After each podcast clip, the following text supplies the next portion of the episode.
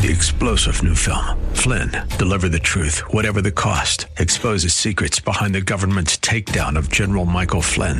Flynn knew what the intel world had been up to. He ordered the first audit of the use of contractors. This set off alarm bells. He told the truth. He was the most dangerous person for Donald Trump to hire. They had to get rid of Flynn. Flynn, deliver the truth, whatever the cost. Available now. Watch it today. Go to salemnow.com. Salemnow.com.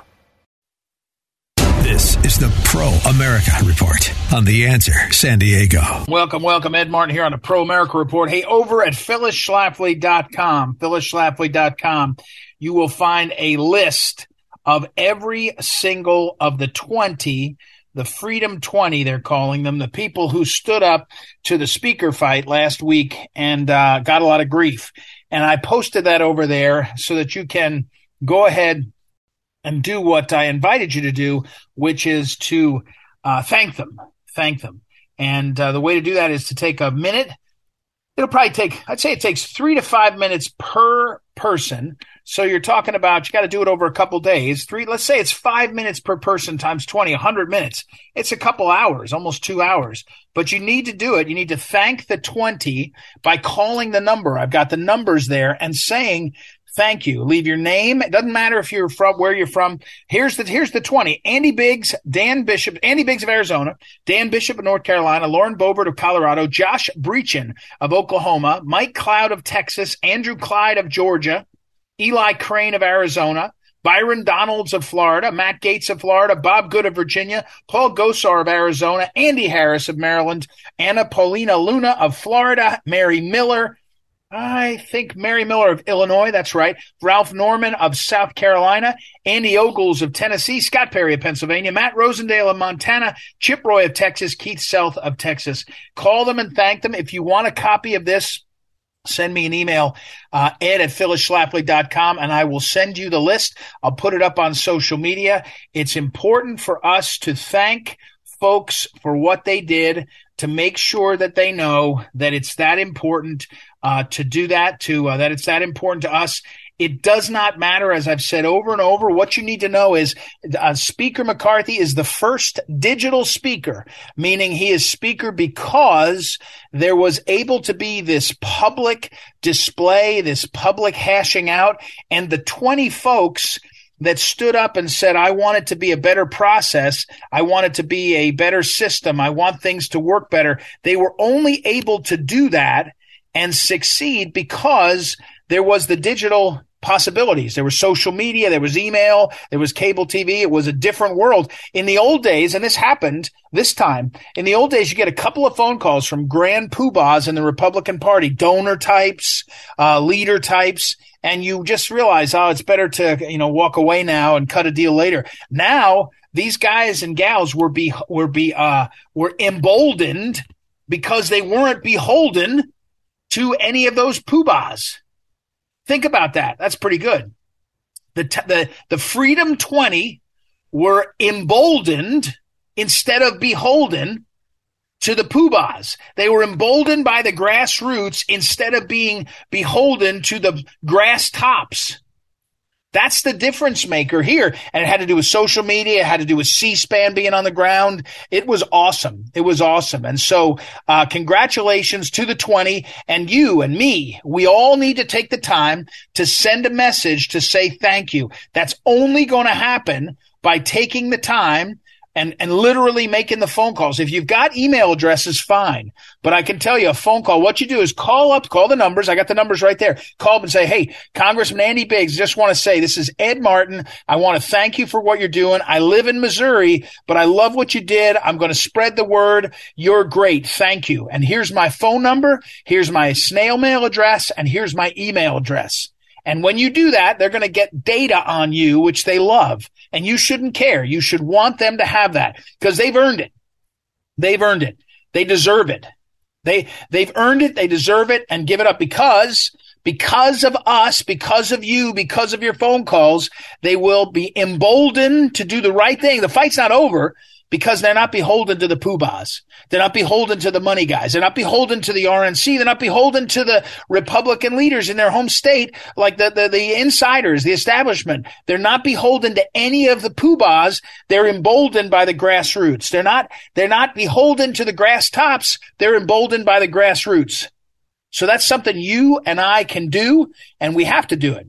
We have to do it because it makes a big difference. It will make a bigger difference, and it's what's going on. So the Freedom 20, the Freedom 20, you want to get on there and say thank you to them uh, and their list. Um, it is great.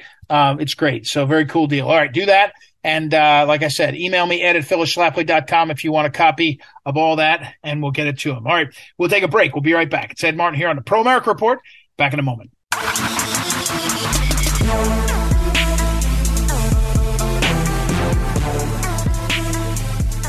Welcome back. Welcome back. Ed Martin here on the Pro America Report. Time to catch up with John Schlafly. John Schlafly's column runs over at townhall.com. Uh, each Tuesday evening it posts, kind of depending on how early he gets it in on, the, on that day, uh, t- townhall.com, but also available archived at phyllisschlafly.com. John and Andy Schlafly do the weekly Schlafly Report. This week's uh, t- title is New House Can Stop Weaponized Prosecutions.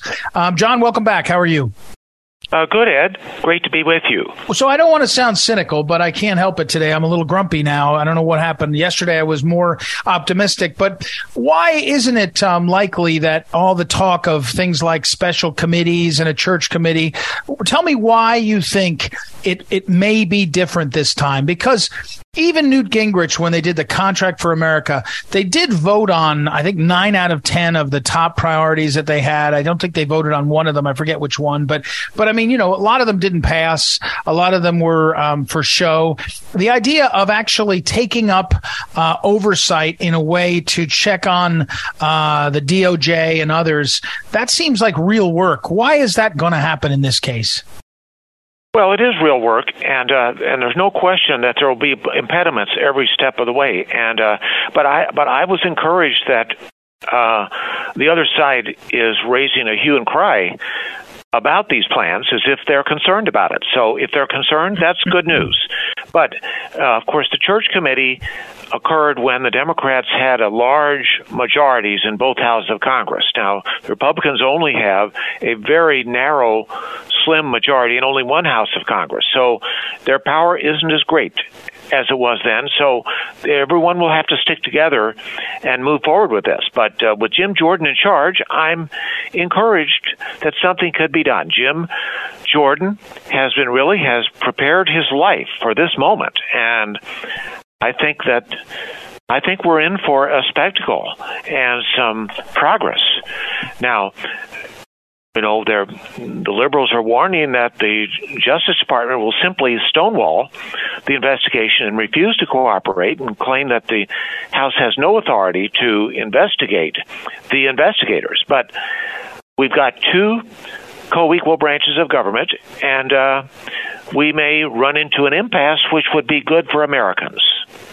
Uh, we're talking with John Schlafly. Um, John, is it um, I, again? Is your optimism in this case based on uh, the fact that you believe um, personnel is policy. That you got some different people that are in in place that will live up to it. By the way i did think i do i, I want to highlight there's a schlafly secret that's playing out here uh, in this column because the schlaflys are generally um, a bunch of them are wrestlers. I know uh, your brother bruce's family i think was big into wrestling especially. So there's reference to uh, what is it? The fireman's carry? I can't admit that i understood what this was until i read your column but there's some inside it looks like inside uh, uh, kind of a tip of the hat to the uh, family that wrestle the wrestling in the family. But uh, is, well, is, that is that what it is? Personnel is policy. Jim Jordan is the guy to do it.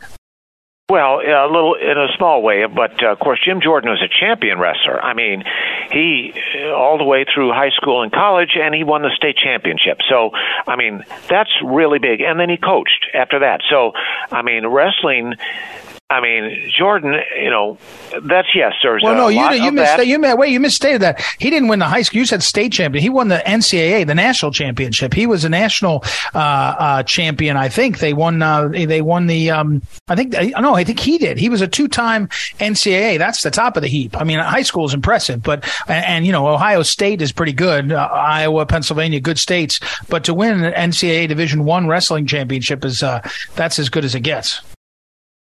Yeah. Well, right. So, uh, and by the way, Jim Jordan and his and his wife were supporters of Phyllis Schlafly from a long ago, before he ever went to Congress. I might mention. I checked the records to confirm that, and uh, we have a lot of confidence in Jim Jordan that he now has. You know, the man is meeting the moment. I think uh, he's determined to get this done and to take it as far as he can. The um the I did like this one by the way. I know that this was something that you you wrote about one other time that um, the House could uh, pass resolutions of pardon. Um, that's I, I think it's somewhat controversial, right? First of all, you yeah. could definitely they could definitely do that on uh, the ones like Bannon and Navarro, who were sort of resolutions of contempt against the House. The House could this this House could say we don't want that, stand down. But uh, uh, tell me about that a little bit more, John. Well, it's untested, but uh, it's you know we need to think outside the box here, and certainly with Steve Bannon, who's already been convicted for contempt of Congress, uh, that would be step one to have the House uh, uh essentially. Well, do for Bannon what uh, the Justice Department tried to do for uh, General Flynn, which was to simply withdraw and release the charge, and that would force the court to dismiss it. Hmm. That's now, as we, if you recall, with uh, General Flynn, he fell into the clutches of a utterly biased judge who ought to be re- impeached and removed from the bench, honestly, uh, for his misconduct in the General Flynn case.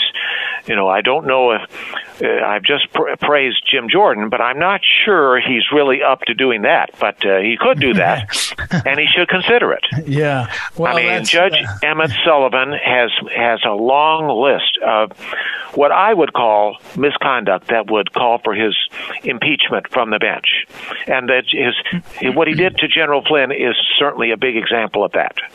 Uh, we're talking with John Schlafly, who writes the weekly Schlafly column with his brother Andy. Uh, John, I was in the uh, I was in the room the other day with um, Congressman Chip Roy, and he described how uh, the twenty original uh, sort of um, dissenters, the rebels that in the House that were going against Speaker McCarthy, how they really got things. They succeeded in getting extracting concessions.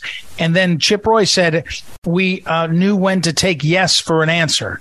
Uh, how do you how do you look back at that experience? I mean, I think um, watching for four days. Um, I, I, don't know if it was now that it's happened. It doesn't feel like it was that uncertain, but I think in the midst of it, it certainly.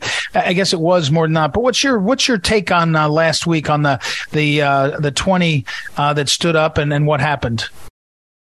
Well, just perspective on this, you know, and they were only 20 out of the 221 Republicans. I mean, uh, and for such a small minority, really, of the conference, I think they got they achieved quite a lot.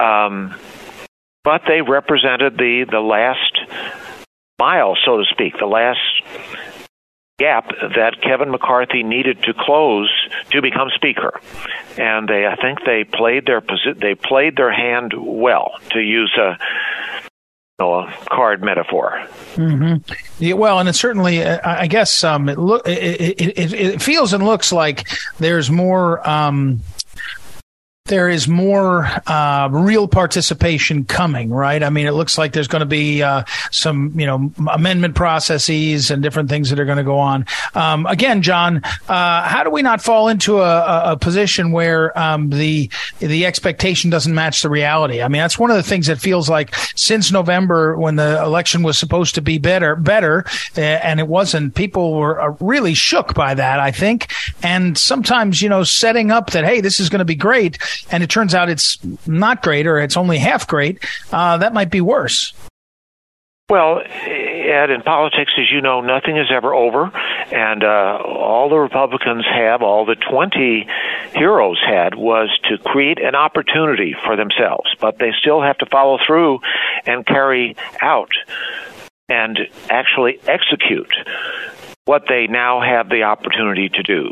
And there's much, much work to be done starting today. Uh, yeah. And I was just checking C-SPAN just, you know, just today, Ed, and they brought to the fore a very important bill, which unfortunately will never, you know, they, they won't probably won't get through the Senate, but it's well worth doing, which is to uh, it's to protect infants who are born alive in an attempt who survive an attempted abortion. I mean, how long have we been talking about this? Mm-hmm. Uh, ever, you know, decades really, and it's still not in the law, and it needs to be in the law. And that is that whole issue needs to be brought front and center. That when, because we remember the former governor of Virginia, Ralph Northam, who is, you know, and how he callously and coldly explained what really happens to an unwanted child who accidentally survives an abortion. And, you know, we just can't let that happen in America. We have to provide care and feeding and medical care to infants who survive an abortion, as well as infants who are born in the ordinary course.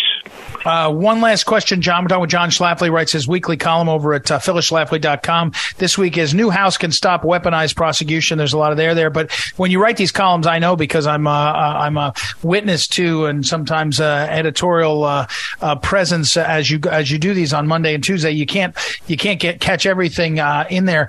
Um, this story about Joe Biden and the Chinese communist regime funding his institute, or at least funding the University of Pennsylvania, and now suddenly a bunch of documents. What do you make of it? Is is this is this one of these situations? It's kind of what I think that.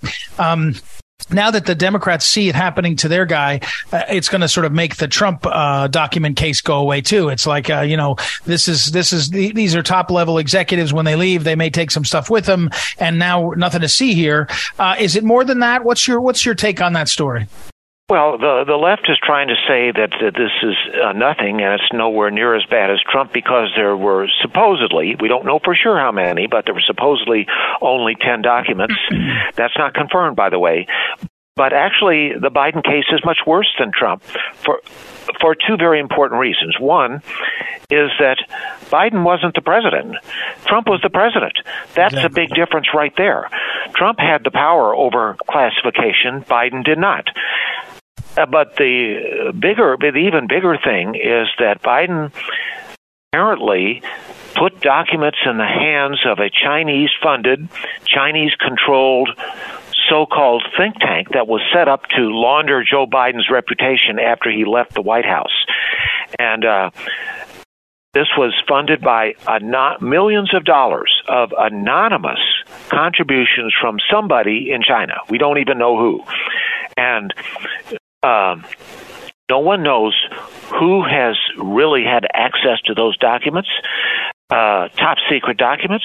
Uh, but, you know, that ought to disqualify uh, the person responsible for service in the U.S. government. And that we need to get to the bottom of that, as people like to say, and that should take the, you know, that certainly should take the burden off the nonsense about the raid at Mar-a-Lago, which ought to be dismissed, well, totally dismissed. John, you you will appreciate because I know your uh, length of years. Uh, John McLaughlin, the great McLaughlin Group host, and he used to go around and say, and he would say, "What do you think? What do you think?" And he would say, "Wrong" or "Right." well, you got the half right, John. The story of the Biden documents is not the hypocrisy; it's the Chinese communists. That's right. You got that right. Who have been shown to be at the highest level of government uh, a part of uh, infiltrating what's happening. Good night, everybody. That's my McLaughlin group. It's the best I can do, but wrong. But uh, but that's right. I, am with you, by the way, I, and I don't see any coverage of it. That, how does the Chinese give millions and millions of dollars and have access to Joe Biden's papers, and then we're not talking about the, uh, Hunter Biden uh, investments in China? I mean, again, it, it, close your eyes and make it the Soviets uh, from 15, well, okay, 25 years ago, and we have a major scandal, and we've got you know Paul Kengor writing four or five uh, volumes on the subject of communist infiltration and the and the Biden papers, and here we are. The sitting president is kind of us uh, is saying, "Well, I'm surprised they found that." So, all right, John, I got to run though. Unfortunately, you're taking all my time. John Schlafly, everybody. The column runs over at phyllisschlafly.com, and you can check it out there. Thank you, John. As always, we will talk. Uh, check in next week with John Schlafly. I'll be right back, everybody. Ed Martin here on the Pro America Report. Back in a moment.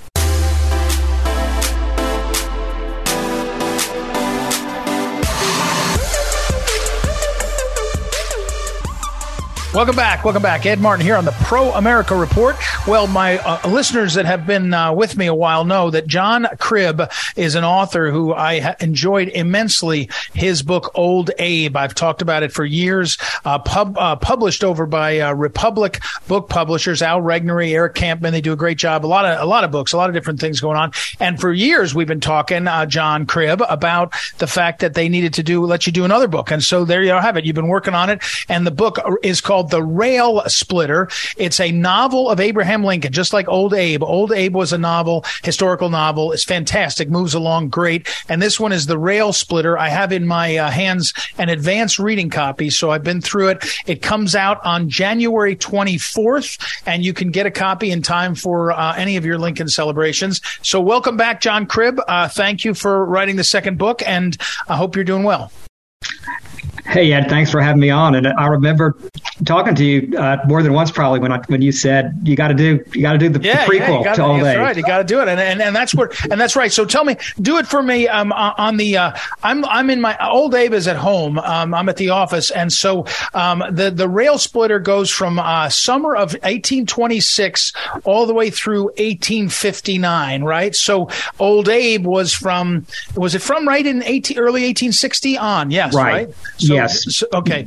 Yeah. Um, Old Abe picks up in May of 1860. So this okay. book uh, takes you right up to when Old Abe begins. It, it starts him out as a teenager on the Indiana frontier, and then you know we're we're at his side every page as he makes his way from the woods of Indiana to the prairies of Illinois, and then you know to the the verge of running for president. So we're you know we're with him when he splits all those hundreds and hundreds of logs to make fence rails and yeah, split yeah. rail fences and rafts down the Mississippi River and meets Mary Todd and you know rises in the world of politics and then uh, and then steps onto the national stage for the first time in those great Lincoln Douglas debates of 1858 and then the rail splitter ends not long after those debates when he's just about to launch his uh, campaign for the presidency.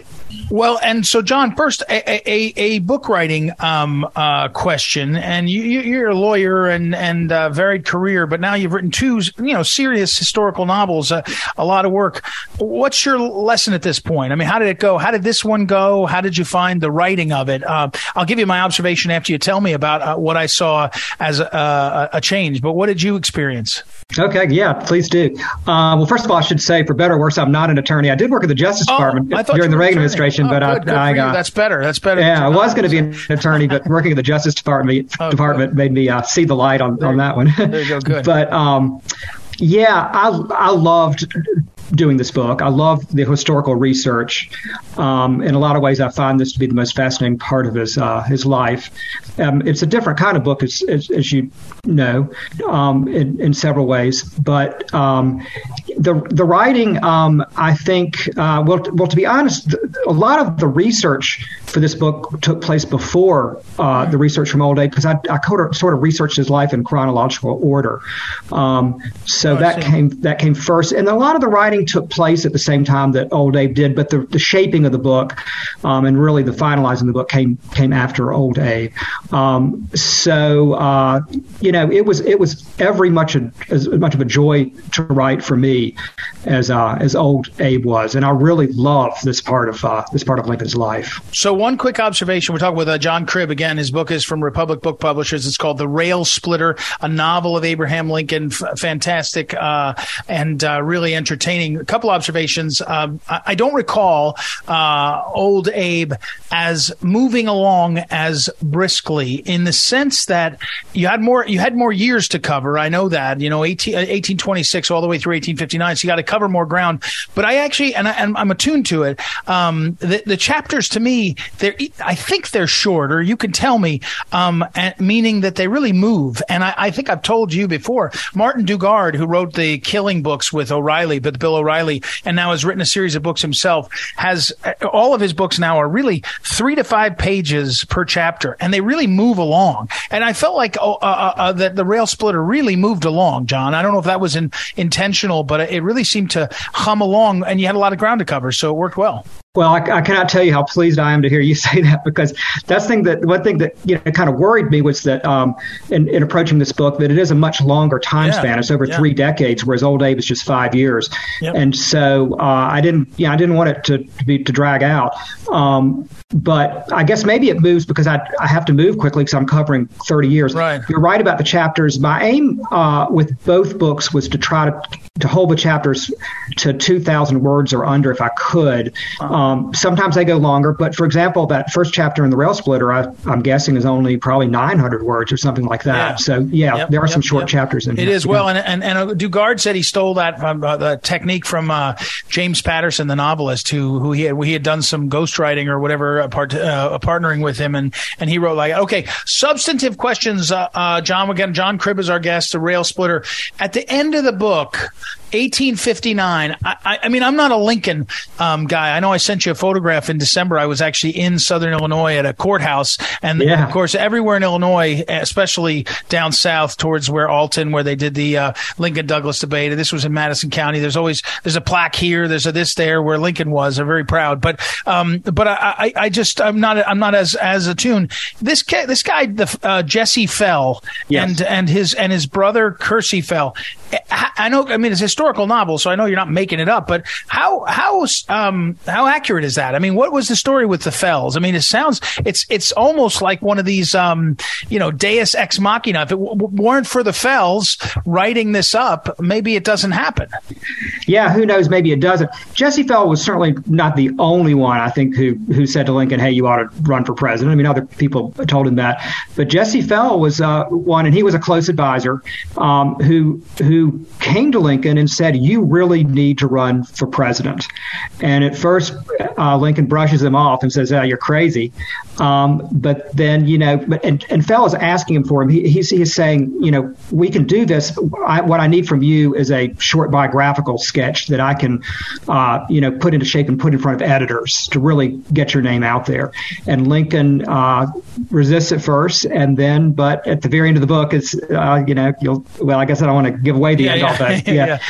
Uh, and and I, I, should I should tell your listeners that this this book um, you know, in old Abe, we know what is going to happen at the end of that book. I mean, we everybody knows that Lincoln's going to die in the end. Uh, this book is, is different in that it is really part one of a two part series that that you know I've written uh, after I wrote the second book in the series. Right. But it is, um, you know, it is a story of Abraham Lincoln, you know, his life before he he runs for president, um, and one reason I wrote it was because uh, my grandfather said to me long ago, he said, uh, if you want to know the man, you really have to know and understand the, the boy first. In other words, mm-hmm. if you really want to know somebody, you've got to know something about their past and where they came from and something about their youth and what, you know, what kind of things made them who they, who they are. And that's what this book is. It's the making of Abraham Lincoln. Um, John Cribb is our guest. John, I, I, don't want to let go for one second though to make a point that uh, struck me is um, in that period where you didn't have a national press the same way. I mean, you had you had correspondence and things, but when uh, Jesse Fell and his brother um, uh, Kersey Fell, the, the, my point here is that somebody had to spread the word. Um, yeah. You know, you can say like, oh, um, you know, Hearst Hearst wanted to be a kingmaker, or Rupert Murdoch, or CNN, or whatever, and it's all true. But it, it's kind of true whenever you wherever uh, you were. I mean, you, the the um, one of the things that Fell describes in your book here in the in the uh, Rail Splitter is that uh, they had published a lot of the um, of the Lincoln Douglas debates. So there were people that were asking, who who are these two? You know, what, what's the deal? And one was a senator, Douglas. So that wasn't hard to figure out. People could say, well, he's in the Senate. The other guy was not doing anything at that point, right? So it was a um, that was a big step to to promote that. Um, I, and so I just wanted to say that, but I want to go on to one other one other aspect, uh, John. A lot of attention in the last uh, couple of weeks. New Congress. Um, Abe Lincoln went to Congress, but he always intended to serve for one term. I've never understood that. And when I read about it in your book, you know, he goes out to, to Washington, I think with um, his wife. Um, so there's this, yeah, there's this image of him getting there. And then, yeah. but I don't know, you didn't really get much done, right? It wasn't like he was clothed in uh, glory in his term. Why did he only run once? And, and why didn't he stay longer? And am I wrong in saying nah, there wasn't much there? Yeah, you're right uh, on all those counts. Um, he never really intended to be there more than one term. Uh, you know, back then people didn't approach uh, being a congressman as a career, you know, career long right, move the way right. they do. And that was the only safe Whig seat in Illinois. And so the Whigs were basically taking turns holding that seat. Um, and so uh, Lincoln's friends, for example, um, uh, his his first law partner John Todd Stuart had held it. Uh, his uh, friend Edward Baker had held it. Uh, his uh, colleague, uh, associate John Hardin, had held it. So it was kind of Lincoln's uh, turn, and so he really wasn't intending to be there for more than one one term. But it did he did not cover himself in glory, as you as you say, and he came home disappointed because um, he uh, the, the, the, the, election that, that came after him, the Democrats won the seat. Um, and partly it was a negative reaction to Lincoln's stance on the Mexican American War. He had really uh, attacked President Polk for it, and that had turned some people off in Illinois. And a lot of the Whigs were, were put out with Lincoln about it. So, and, you know, he really hadn't done anything particularly remarkable during that term. And so when he came back to, to, to Springfield after that term, he really kind of thought he was washed up um, as a politician. He he said at one point that's probably the last time I'll I'll hold public office, and then he does, you know, he doesn't run for office again until um, after until uh, 1854, really early January 1855, after the Kansas Nebraska Act is passed, and that kind of energizes him to jump back into politics. For a long time, though, he just practices law. He has a hand in politics, but he kind of thinks that he's probably washed up as a, as, as far as holding office hmm. goes after that congressional term. Uh, John Cribb, the book is The Rail Splitter, a novel of Abe Lincoln. Um, he's also Abraham Lincoln. He's also the author of Old Abe. The both books come from Republic Book Publishers. This one, The Rail Splitter, comes out on uh, January uh, 24th. Um, by now, John, you know uh, Abe Lincoln as well as many, many people, and at least historical, right? You know, I mean, obviously his family or somebody knew him, but you've now written, read all this stuff. Um, what's What's a, what's a is there a flaw? Is there a character flaw or a shortcoming in Lincoln? Was he disorganized and and was he forgetful? Was he? How would you say? What would be the thing? Because everybody says all the things he was. He was uh, industrious and he didn't let things bother him and he did any other. What, what, where was his shortcoming? Well, he um, he's definitely disorganized in some ways. Yeah, yeah, yeah. You know, he uh, his office was famously disorganized, and right. uh, he kept a stack of papers near his desk saying, "If you can't find it anyplace else, look here." Right. And uh, at one point, there was a young young fellow was clerking in their office and he decided to clean it up and it was so dirty he found piles of dirt in the corner and seeds had sprouted in them and plants were growing out of them and you know and you, you kind of think the, the, the man who's arguably the greatest president of the United States could have done a better job of keeping his office right. clean and organized but you know um, he was um, he was uh, you know moody was for one thing. I mean i think lincoln you know that famous kind of split sides of his personality he could be the jovial laughing right. um, uh, storytelling lincoln. And then you know uh, in, a, in a second he could turn and be very moody and withdrawn. And you know that i think he was a hard uh, person to live with. Um, I think that's something Mary Mary Lincoln had had to cope with, um, and that would not have been easy. Of course, she wasn't an easy person to live with. I think um, either. And there were uh, people that knew him who said that he could be cold, and some people said that when he needed you, you know, he was like your friend, and then after he was done with you, you know, maybe you wouldn't hear from him again for quite a while. Now that's, I think, an accusation was leveled to just about every politician in the world. Right, so right, I'm, I'm, not right, sure how serious to take yeah, that. Yeah, yeah. So, but you know, he was human when um, when he was young. Uh, as you know from reading the Rail Splitter, he was in a very bad habit of attacking opponents in newspapers in fairly, you know, sometimes mean spirited ways in letters to the editor and articles. And, and worse, they would be anonymous. He wouldn't even sign his own name. He would, he would use a fake name. And he got into to, to big trouble once when he attacked a political opponent named uh, Jimmy Shields. And he wrote these letters that were insulting and he signed them Rebecca. He used a woman's name. And before he knew it, he was, uh, he had been challenged to a duel. He was standing uh, on a dueling field on a little island called Bloody Island, and with a sword in his hand, getting ready to having to fight this guy with a broadsword in a in a duel because uh, he had made such a mess of things. And uh, I'll I'll let your view your listeners if they want to they want to read the book, they can find out what happened with that. Wow. Um, so he was human and um, like everybody else, and but but um, but in the main, you know, I think he really had a magnificent character uh, overall. He's just a man of, I think, really, really fine character, which is which is one reason that we've admired him in history uh, for so long. Right.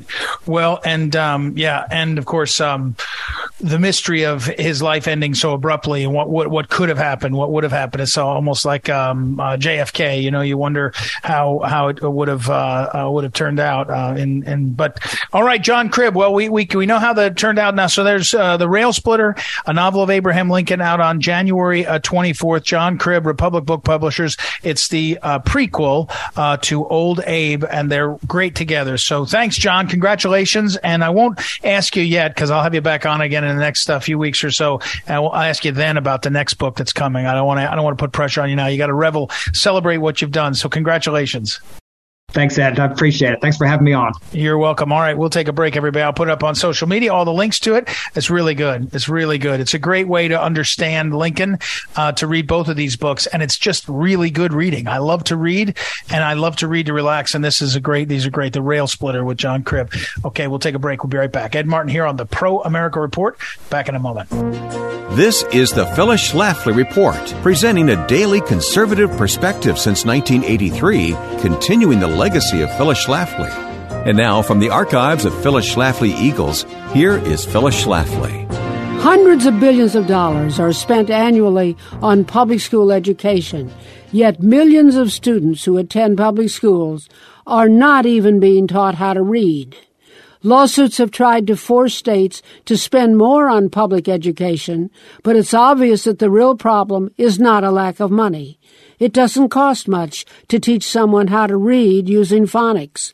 Perhaps some politicians prefer an illiterate population that votes the way they're told to vote on election day. Michigan, like most states, fails to teach many students how to read in public school. But unlike many states, most of the funding for public schools in Michigan comes from the state rather than local governments. The Michigan Constitution requires that the means of education shall forever be encouraged and establishes that the legislature shall maintain and support a system of free elementary and secondary schools. The ACLU sued in state court, claiming that students receive an inadequate public education in violation of the Michigan Constitution. The Michigan Court of Appeals rejected that lawsuit and ruled that the Michigan Constitution leaves the actual intricacies of the delivery of specific education services to the local school districts. The court emphasized all that can properly be expected of the state is that it maintain and support a system of public schools that furnishes adequate educational services to all children. Now, the good news is that a Michigan appellate court has declined an invitation to engage in judicial activism, interpreting the Michigan Constitution narrowly. The bad news is that Michigan children will be stuck with failing scores on exams without any accountability for the public schools. The most important task of elementary schools is to teach children how to read. Parents and grandparents jumpstart the education of that child you love so much with a proven phonics course. With Turbo Reader, anyone at any age can learn to read. For free information on Phyllis Schlafly's Turbo Reader, call toll free 1 866 TRY TURBO. Open the door to a lifetime of reading and self motivation. Call 1 866 TRY TURBO. Thanks for listening and join us again for the Phyllis Schlafly Report.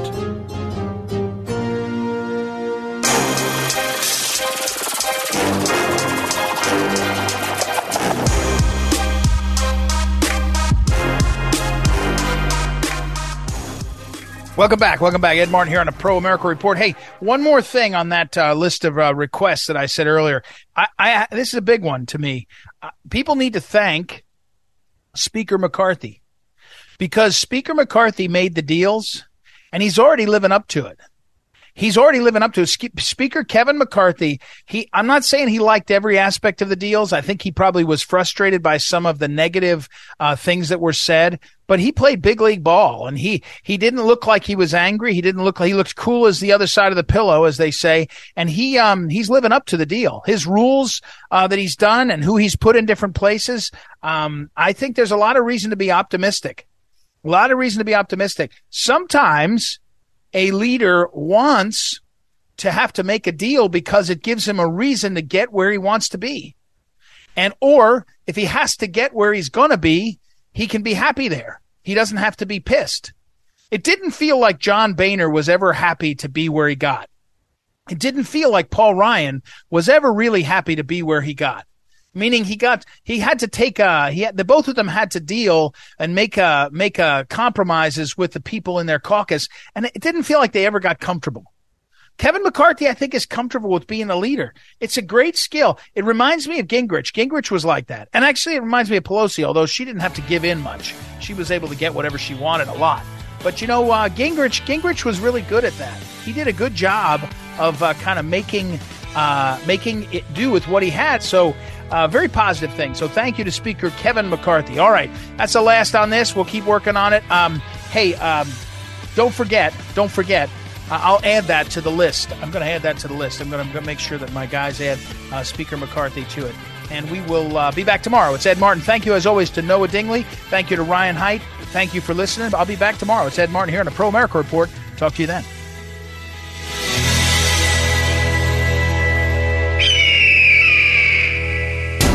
Is the Pro America Report on The Answer San Diego.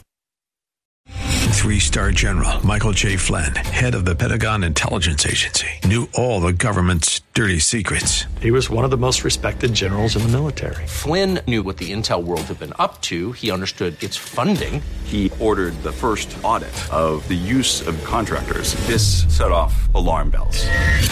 The explosive new documentary, Flynn, Deliver the Truth, Whatever the Cost, uncovers the facts behind this scandal. Flynn told the truth. He was the most dangerous person for Donald Trump to hire. I find out the worst enemy that I'm going to face in my life is right here in America. They took my assessment and they wanted me to change it. And I was like, I'm not changing it. They had to get rid of Flynn with in depth interviews, archival footage, and never before seen personal records of the man behind the headlines. I just felt like I was drowning. Flynn, deliver the truth, whatever the cost. Available now. Watch it today. Go to salemnow.com. Salemnow.com.